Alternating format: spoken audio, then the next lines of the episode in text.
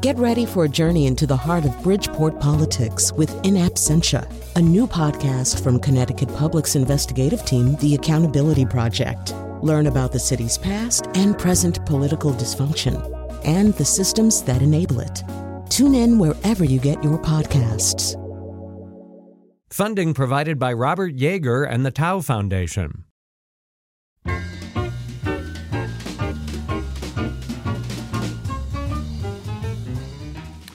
Right, so uh, every year, just about, we do this show, unless there's sort of like a huge emergency, which there increasingly is or are um, here in America, but uh, not a big enough emergency, not a full blown constitutional crisis this year. So we get to do uh, one of our favorite shows. It's the show we do right after the Super Bowl, where we bring in ad gurus to talk about the commercials that ran the night before. And I think part of the reason for doing this too is, I mean, obviously commercials they are kind of one of our popular arts, uh, so they need to be looked at that way. But also, there's a lot in commercials. There's an attempt to capture this or that little corner of the American zeitgeist. Uh, we'll see how they did this year. Uh, joining us in studio today, Pat Dugan, creative director of Adams and Knight in Avon, Chris Knopf, retired CEO of Mintz and Hoke, currently a full-time novelist and publisher at The Permanent Press. Uh, Steve Wolfberg is principal, uh, chief creative and growth officer at Cronin and Company in Glastonbury. So. Um, uh, it's sort of hard to know how to t- talk overarchingly about this, but maybe, uh, Chris, the way to begin is to say that years and years and years ago there were Super Bowl commercials, and then that was kind of the end of things. But it's sort of hard to know where Super Bowl commercials and the goals of these advertisers begin and end. It seems not necessarily to begin at the kickoff or end with the final whistle of the game. Mm-hmm. Well, yeah, because advertising is tremendously fractured these days. It's not a zero sum game.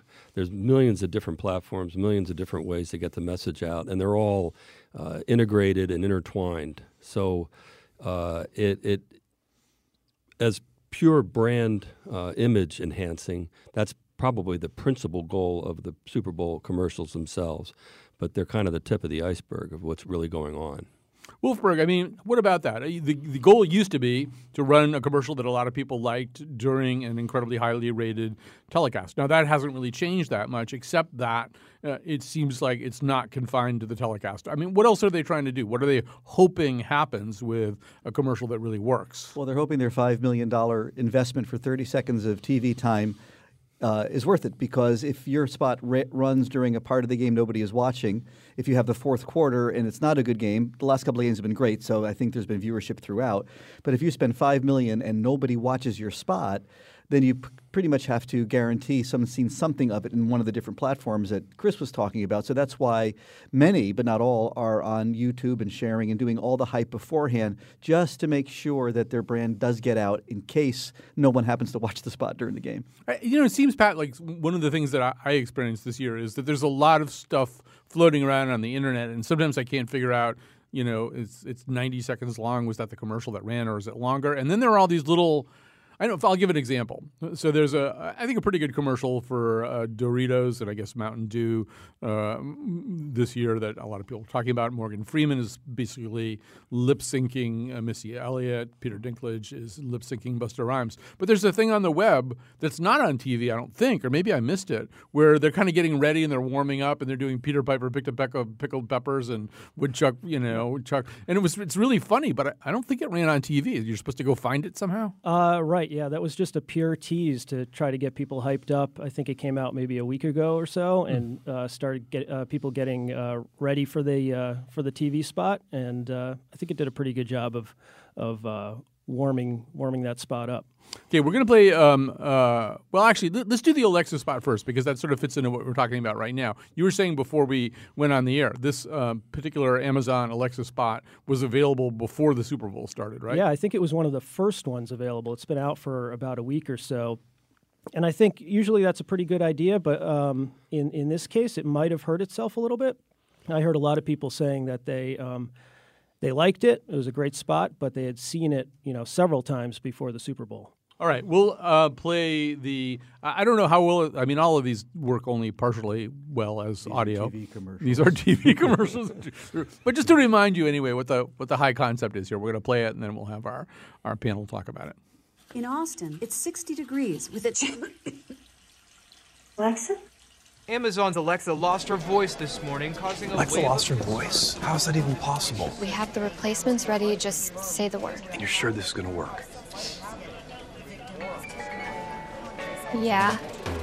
Alexa, show me a recipe for a grilled cheese sandwich. Pathetic. You're 32 years of age and you don't know how to make a grilled cheese sandwich. Its name is the recipe, you. Alexa, how far is Mars? Oh, how far is Mars? Well, how am I supposed to know? I've never been there. This guy want to go to Mars. For what? There's not even oxygen there. Alexa, set the mood. Now setting the mood. You're in the bush and you're just so dirty and you're so sweaty because it's hot in that bush. Alexa, rebush, re- reboot. Alexa, play some country music. I don't dance now. I make money moves. No, no, Alexa, country music.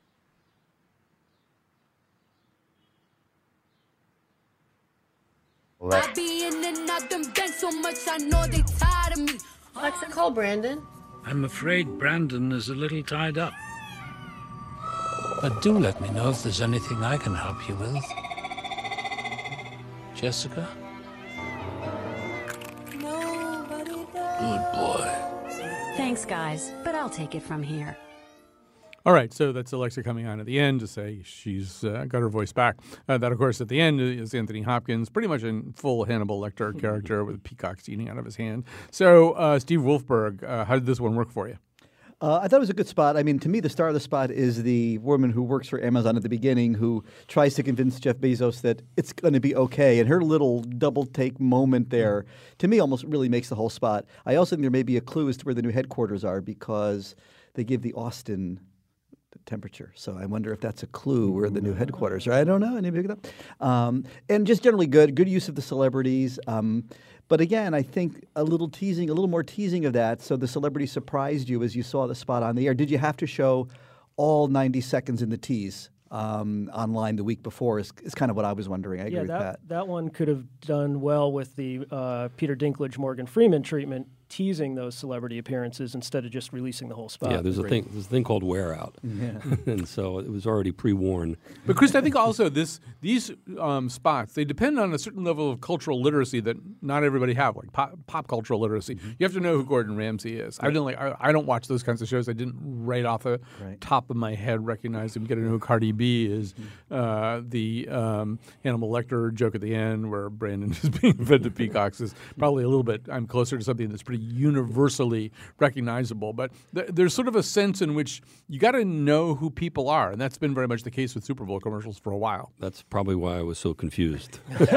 Not a Cardi Uh, B fan? Yeah, I, I just you know yeah I'm I, I guess maybe I'm starting to slip away from popular culture, but I uh, uh, yeah I was confused a lot during that spot because it didn't really hang. It, it sort of hung together. There's a great concept.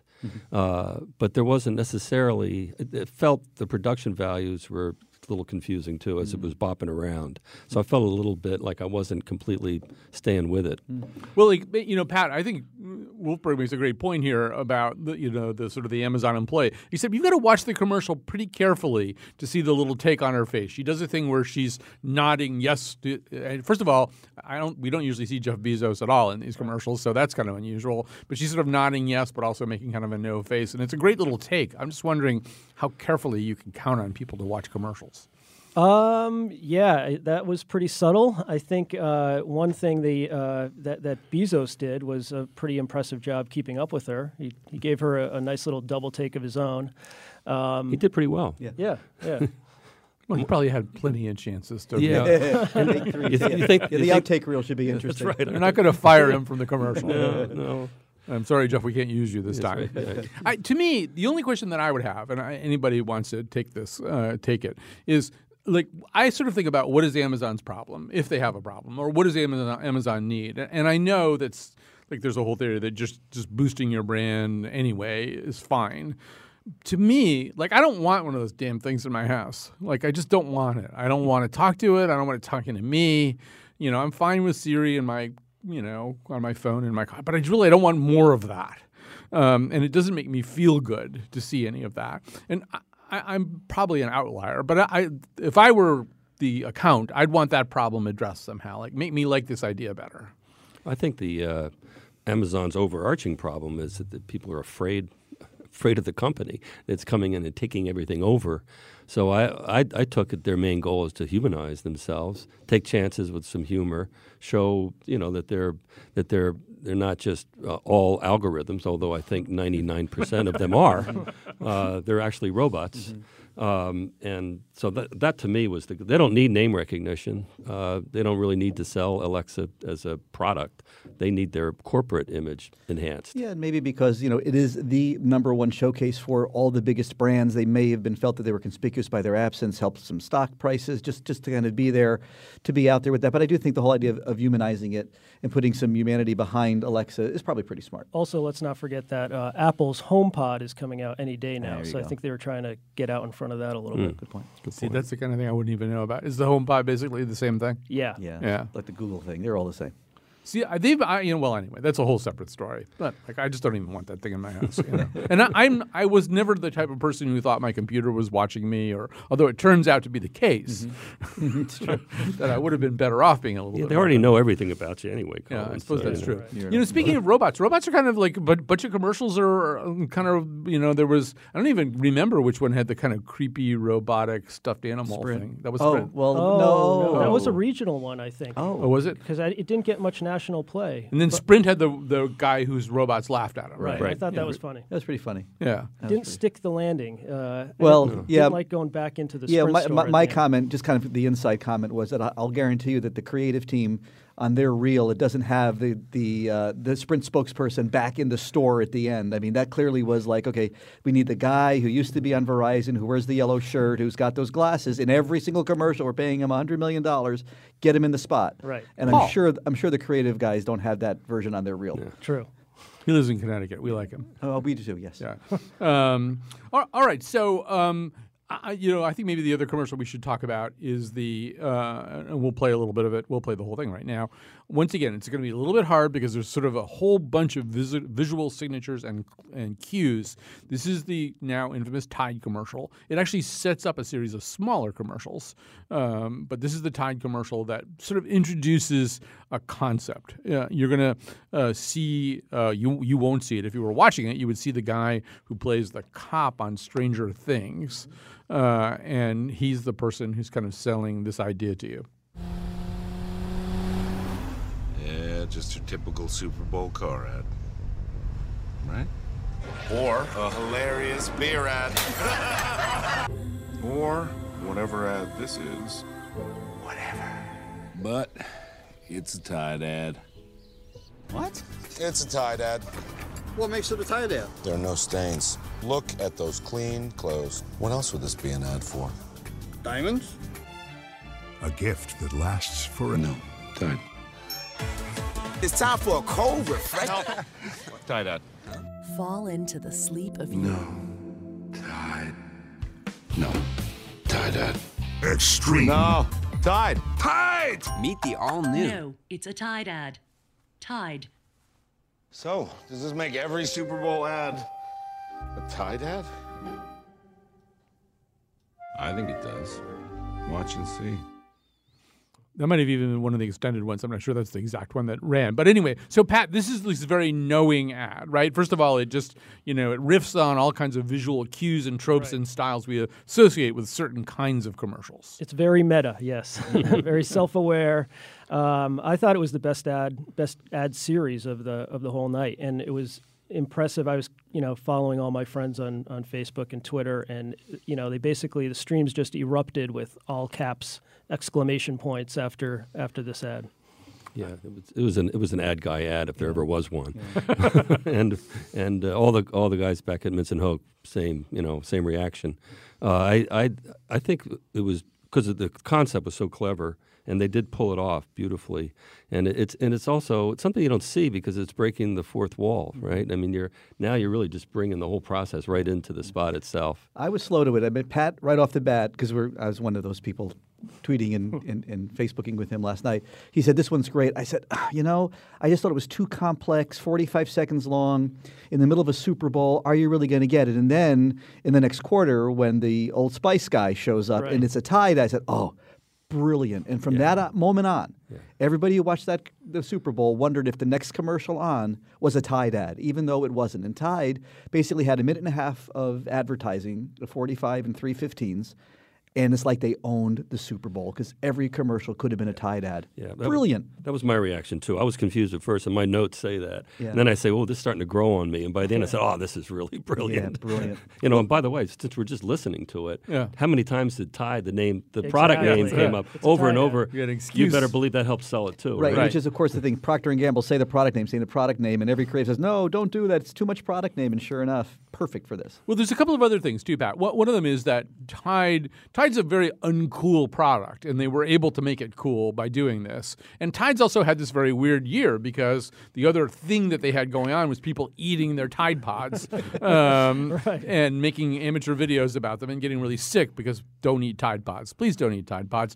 It became such a pervasive problem that speaking of the Super Bowl and the Patriots, they had to hire uh, Gronk to, uh, to to actually make a commercial telling people not to eat, or like a little web commercial or something, not to eat Tide Pods. But uh, you know, Tide's having a weird year. But I, I would say at the end of the night, they were a hipper product than they were going in. Right, and I think the casting of David Harbour as the uh, you know as the spokesperson helped a lot. He's kind of he's he's he's getting big, but he's not like a huge celebrity. He's so on Netflix, so that's why he's kind of has a niche following, right, kind of, right, right? He feels not edgy, but he's on the cusp. Yeah, real smart. All right, we have to take a little break here. It might be a Tide ad. I'm not sure, uh, but we'll be right back.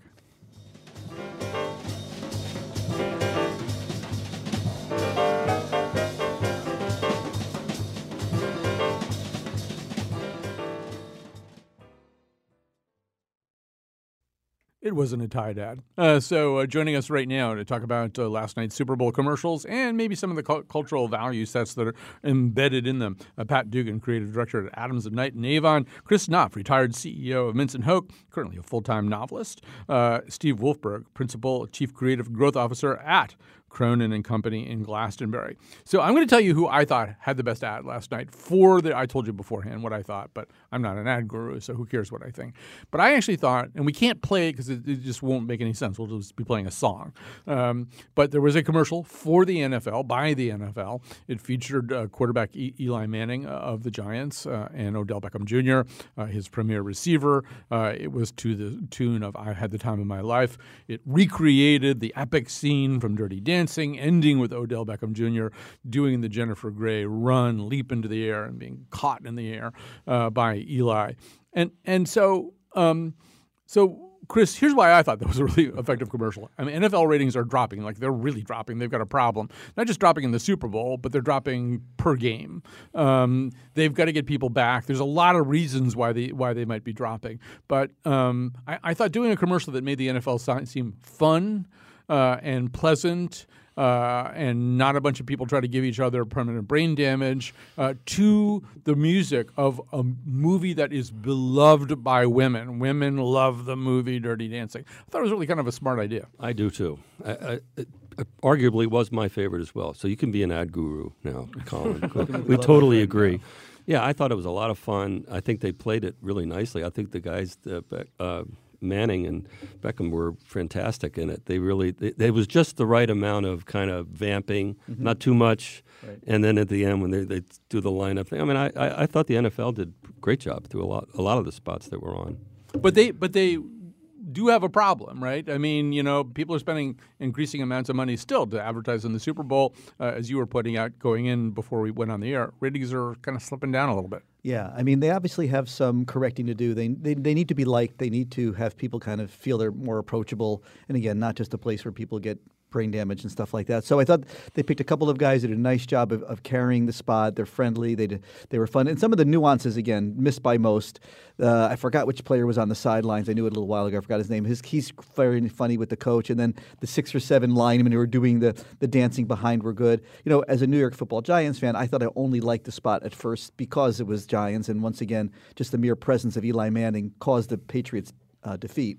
But as it turned out, a lot of other people liked the spot as well, and I, and I think it, it's a good thing for the NFL. I'm looking forward to seeing that in the end zone for the next uh, celebration. Eli kind of uh, overshadowed Peyton uh, last night. Yes, well, in the Battle of the Brothers, there was no doubt Eli did a little better. Yeah, so Peyton Manning did a, a, a vacation quarterback concept spot.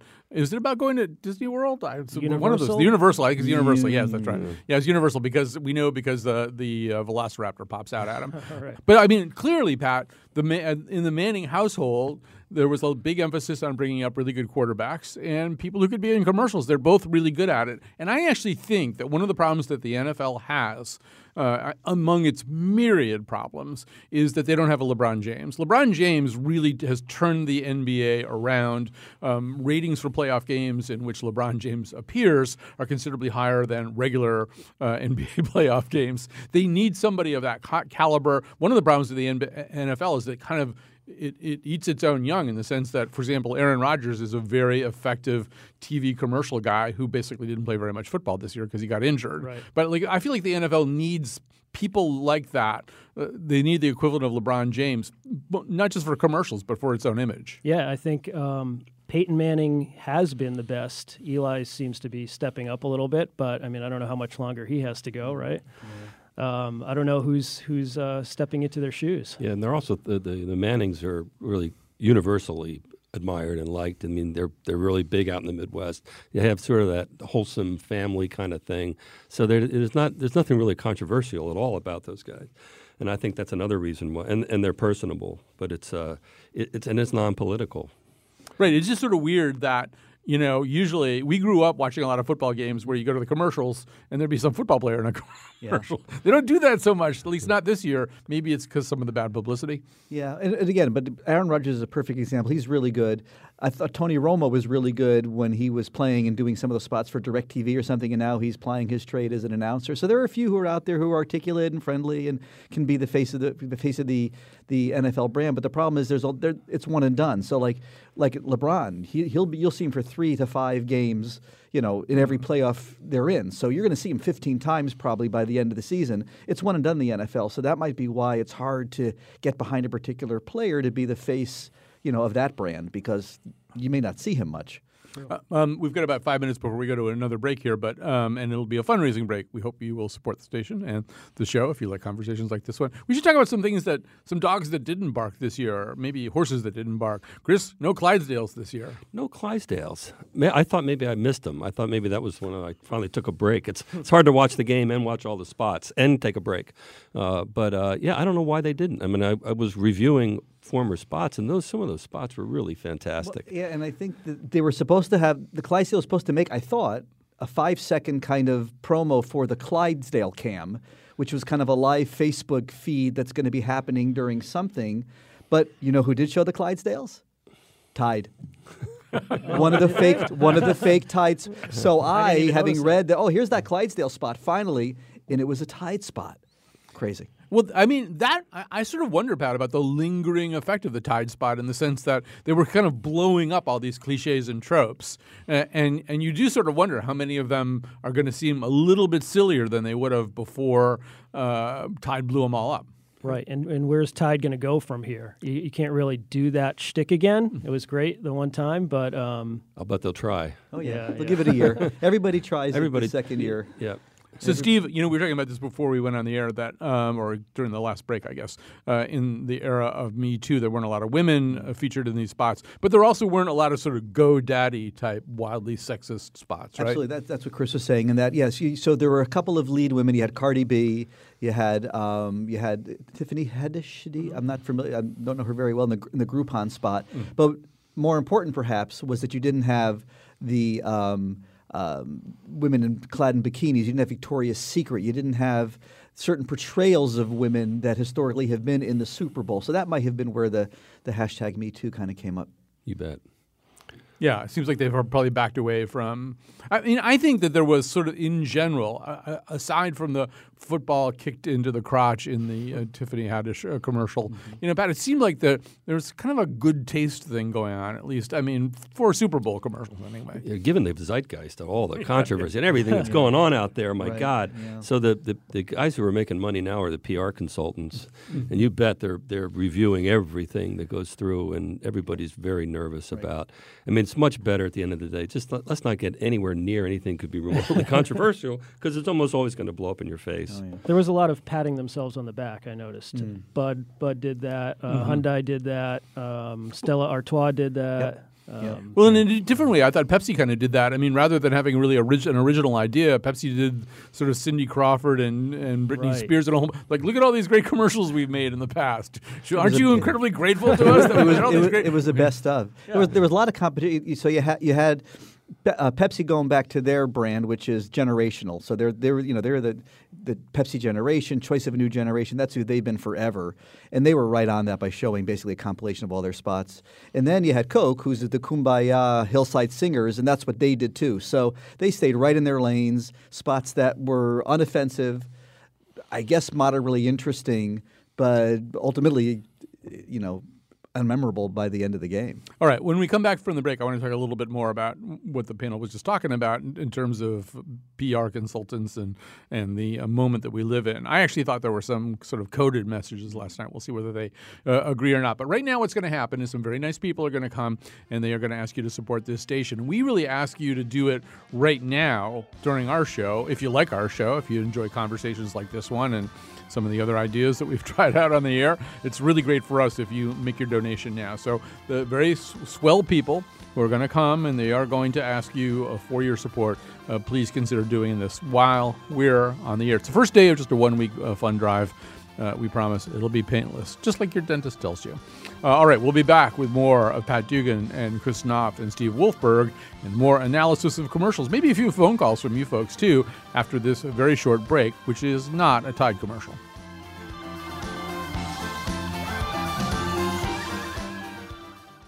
Hi, I'm Colin McEnroe. My producers and I have a really simple philosophy. We do things that interest us and that we think you'll find interesting. We don't have any other category. We, there, anything can be a show, including things that seem on the surface as though maybe they wouldn't make good shows. We take that as a challenge. So if you're here, I'm guessing maybe you've already figured that out. You like it, you recognize it as unique. Maybe you'll even donate to uh, help it make it possible. To do that, you can go to WNPR.org, click on the Donate Now button, or you can call 1 800 584 2788. If you do all that stuff, thank you. And even if you just listen, thank you for that.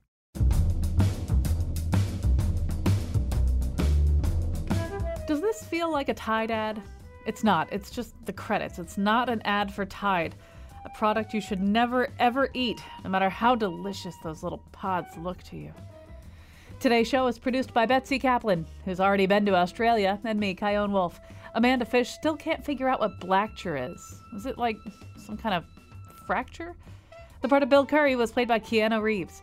On tomorrow's show, we revisit our conversation about how a small list of cities shaped the history of the world.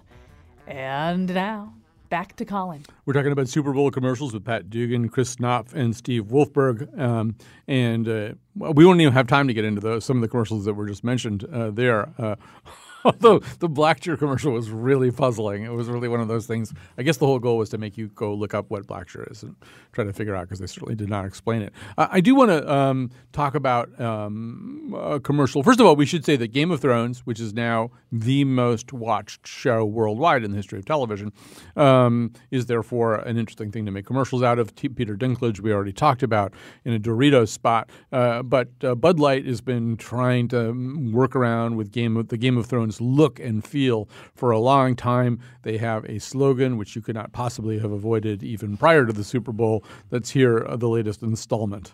Are we winning? No. See, it's so small from back here. I can't really tell. Look! It's the Bud Knight. It's the Bud Knight. We're saved. Yes.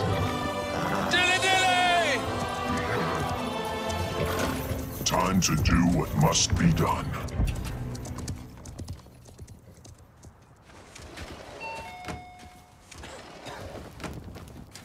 I did it. Hey, Bud Knight, aren't you gonna fight with us? Oh, uh, a buddy of mine is having this 30th birthday thing. Oh, yeah, well, that's understandable. Hey, if you survive, come by. Probably won't happen, but you know, whatever. Yeah, that's true. You know what? Watch this.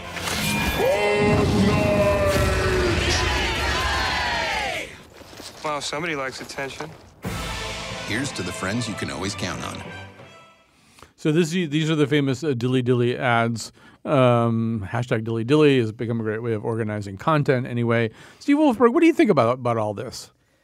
Well, I I think it was a kind of an anticlimactic climax to the Dilly Dilly trilogy, Trilly, tr- trilogy, the Dilly Dilly trilogy, which we just hashtag Dilly Dilly Trilly. trending like crazy right now. Um, I don't know. It seemed like a good idea at the time. I thought some of the earlier ones where they were fresher, but in typical fashion, um, you know, brands just say, "Well, that's working. Let's keep going. Let's keep going."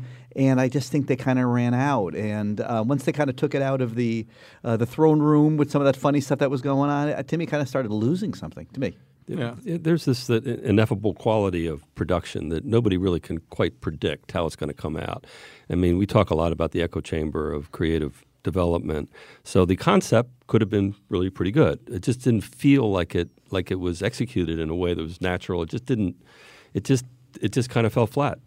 Feels Even- like the Bud Knight character is going to pop up again, though, right? Most Uh-huh. likely.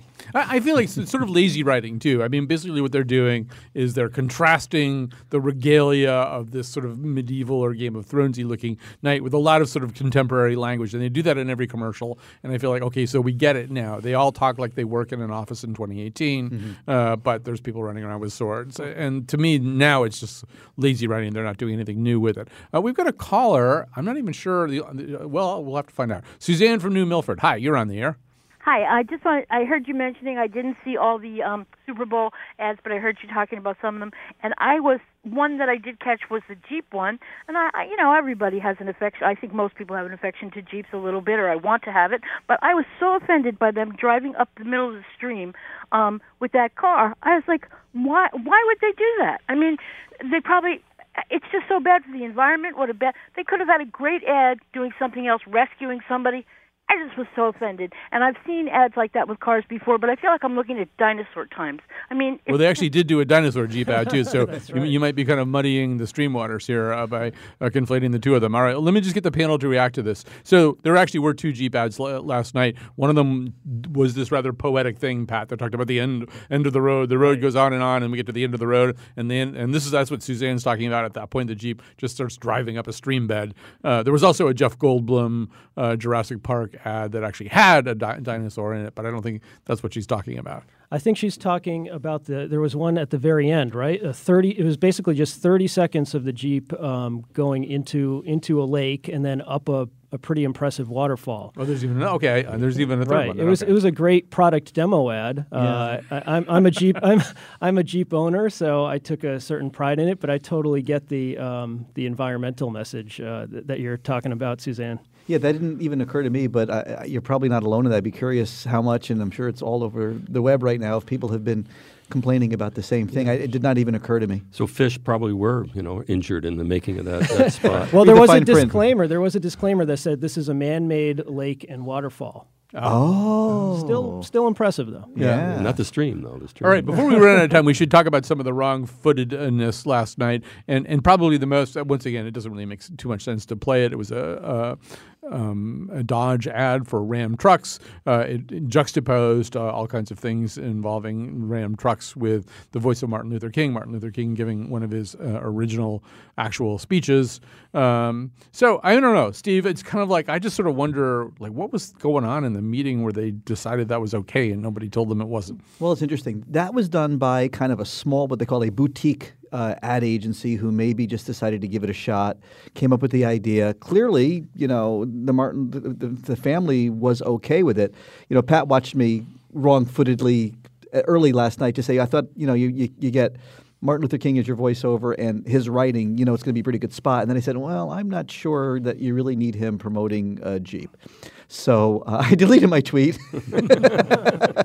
and um, Too late. So it's too late. Too late. Paul And- Ryan tried the same thing. Yeah, that's right. That's him. right. So you know, it's tough. I mean, I could see why a lot of people were offended by it for sure. I think a- lot of people had my reaction, which was um, I think the message was probably great, um, but I didn't even hear it because within two seconds of realizing it was Martin Luther King talking over a pickup truck commercial, Mm. I, I couldn't even focus on what he was saying. Well, you know, Chris, I was watching a lot of black people tweet about this, and and I, once this is one of the things that I think they didn't get Um, black people are still very angry, particularly the ones who follow football, are very angry about the fact that Colin Kaepernick went through this season with no job. Uh, you know, and and so I saw a lot of tweets mentioning that, like, oh, so it's okay to use Martin Luther King to sell some pickup truck to us that we don't want, but Colin Kaepernick is too toxic somehow to play in the NFL. I mean, I, and those don't don't line up perfectly, but in a lot of people's minds they did. Yeah, I think it was a disastrous uh, attempt. I think it was tremendously offensive, and uh, and they and they're, they're going to get their just res- desserts for that. I think because I, I watched the Facebook light up and the Twitter light up, and uh, it it's going to knock back any effort. By any creative people to do something really wild and crazy next year, I bet, yeah. or especially political. Well, that was wrong-footed But- for but sure. Yeah, and then oh, by the way, Janet Jackson, I guess, got kicked off of the of the uh, whatever you know with uh, what's his name Timberlake. It's okay to have the white guy, but what about the black woman? Right, So I mean, it's yeah, the ham-fistedness and the insensitivity out there on that stuff is just appalling. Yeah, I mean, it's sort of weird because on the one hand, we're saying that. On the other hand, we've been saying, particularly off the air, that they were almost a little timid about getting into trouble. Um, you know, I, I was saying uh, that I thought that there were some coded messages. Um, I guess we could maybe have time to play the T-Mobile ad. This you see a bunch of babies uh, of different races. Uh, here's what uh, they're saying in the T-Mobile commercial.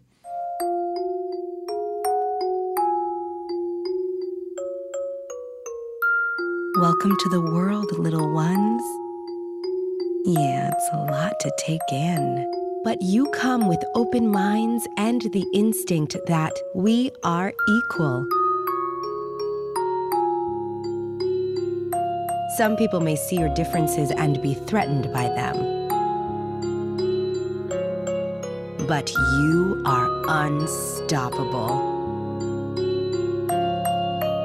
You'll love who you want. You'll demand fair and equal pay. You will not allow where you come from to dictate where you're going. You will be heard, not dismissed. You will be connected, not alone. Change starts now. You know, Pat, there was that ad which does talk about not being threatened by differences. There was the ad where the rabbi picks up the minister, the imam, and the lama in his Toyota. As usual, Coke has sort of a multiracial uh, advertising campaign. This one's called The Wonder of Us. Maybe these aren't political commercials exactly, but they almost ought to be. It's almost like, well, if we really believed all that stuff, maybe we wouldn't countenance some of the things that are happening in our country right now. Right there, there's the inoffensive uh, flip side of, of where they could have gone with them. Very uh, all inclusive messages of unity. I'm just as confused hearing that, that T Mobile ad as I was when I saw it last night. Not sure what T Mobile has to do with that. I, I, I wanted to like it because of the Nirvana music and, and the, the start of it, but just left me flat. Yeah, me too. And I, we've been we've been doing diversity spots for a long time too, and I, I didn't even really think of them as political per se. I mean, we meaning the ad, ad industry. I think we are ahead of the curve on that a lot in the past, actually. But uh, but it, yeah, it's relatively innocuous message. If you're if you're offended by it, then too bad. Yeah, there were a lot more of them last year coming after the election. There, it was like every spot seemed to have that type of message of inclusiveness or um, why can't we all be friends and things like that. And this year, I think it got back more to what we're used to in the Super Bowl, which is the humor and the celebrities. And um, but but I, I kind of missed that spot completely. It was near the end of the quite frankly, at the end of the game, it was kind of focusing on the football game, which is like what ninety nine percent of the people were doing at that point anyway. Well, I, I also think yes. Last year, although we didn't know where we were, I mean, think think about it. I mean, last year at the time of the Super Bowl, you know, really the uh, inauguration had just happened, and we didn't. But I mean, there was sort of enough. We'd been through a kind of ravaging 2016 campaign where we realized that political discourse in this country had changed, and, and we just were he- had been hearing a lot of stuff. I feel like th- one of the reasons that the commercials are so tame. Uh, now is because we don't know where we are. Like I don't, I don't think anybody knows like what you can get away with and what you can't. Yeah, I think the one that felt the most like today's society was probably avocados from Mexico, where they're all just kind of locked in a bubble, uh, ready to go crazy at any moment. Yes, no Wi-Fi. Um, we actually have enough time to hear, actually hear that one if you want to. This I, I actually thought this was a reasonably funny commercial. Well, we did it. We sealed the bad out and the good in. Take a second and look around you. Go ahead. We have everything we've always wanted. We'll want for nothing. Excuse me. I really love it here. Thank you. Um, we have all these beautiful avocados from Mexico, but where are the chips? I'm sorry? Oh, no, the chips. The chips are outside. Why are they outside? The chips are outside!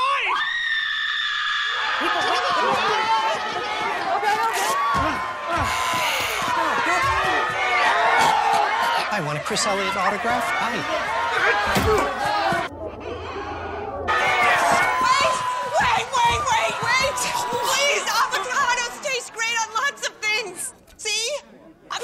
Avocado. We can still make this work.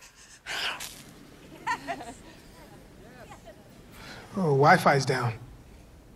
No, no, no, no, no, no, no, no, no, no! Ah! Avocados from Mexico. Probably the worst use of Chris Elliott ever. Like you got to watch the commercial five times to notice that it. That made it very Chris Elliott. That's, Yes. that's what he deserves at this point. but you know, I mean, uh, other Chris. Um, so I, I, Pat saw this, and, Be- and Betsy Kaplan saw this too. I, I sort of missed that. That there is a message there. I mean, if you want to see it, I, I think they're just going for the laugh. But there is a message there. Careful what kind of wall you build, because the, some of the stuff that you want might be on the other side of the wall when you get done. That's pretty astute. I didn't get that. I just thought it was a commercial for avocados. Betsy, Yeah, I- Betsy reminded me of it. Uh, Well, shit.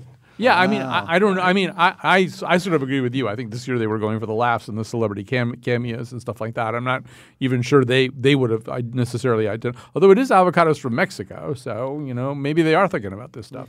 Well, the stuff historically has been pretty funny. There was the one, the first one they did was the um, was it the the lottery for uh, who goes on the ark or some animal thing, and then last year was the spaceship. So it kind of seems in that kind of weird, kind of dimensional stuff that they do. But uh, It's disturbing to me that you actually m- remember individual avocado commercials from the Yeah, past, but sad. that's a good thing, and It's that's why you're an ad guru, and that's why it's time to say thank you to you, to Pat Dugan, creative director at Adams and Knight, uh, Chris Knopf, retired C- CEO at Mintz and Hoke and full-time novelist, uh, Steve Wolfberg, principal chief creative growth officer at Cronin and Company in Glastonbury. Time for one of our pl- pledge drive breaks. This is just a one week pledge drive. There will be occasional interruptions. When we do interrupt, we do it so you can fund the programming that you like so much. I hope you'll do that too. I hope uh, if conversations like this one are appealing to you, well, there's a great way you can show it. The nice people will tell you what number to call or how to go online and give. Thanks to our terrific guest today, Betsy Kaplan pulled together about 80 million uh, commercial clips, and Wolfie made the, sound, the show sound great. We'll be back tomorrow.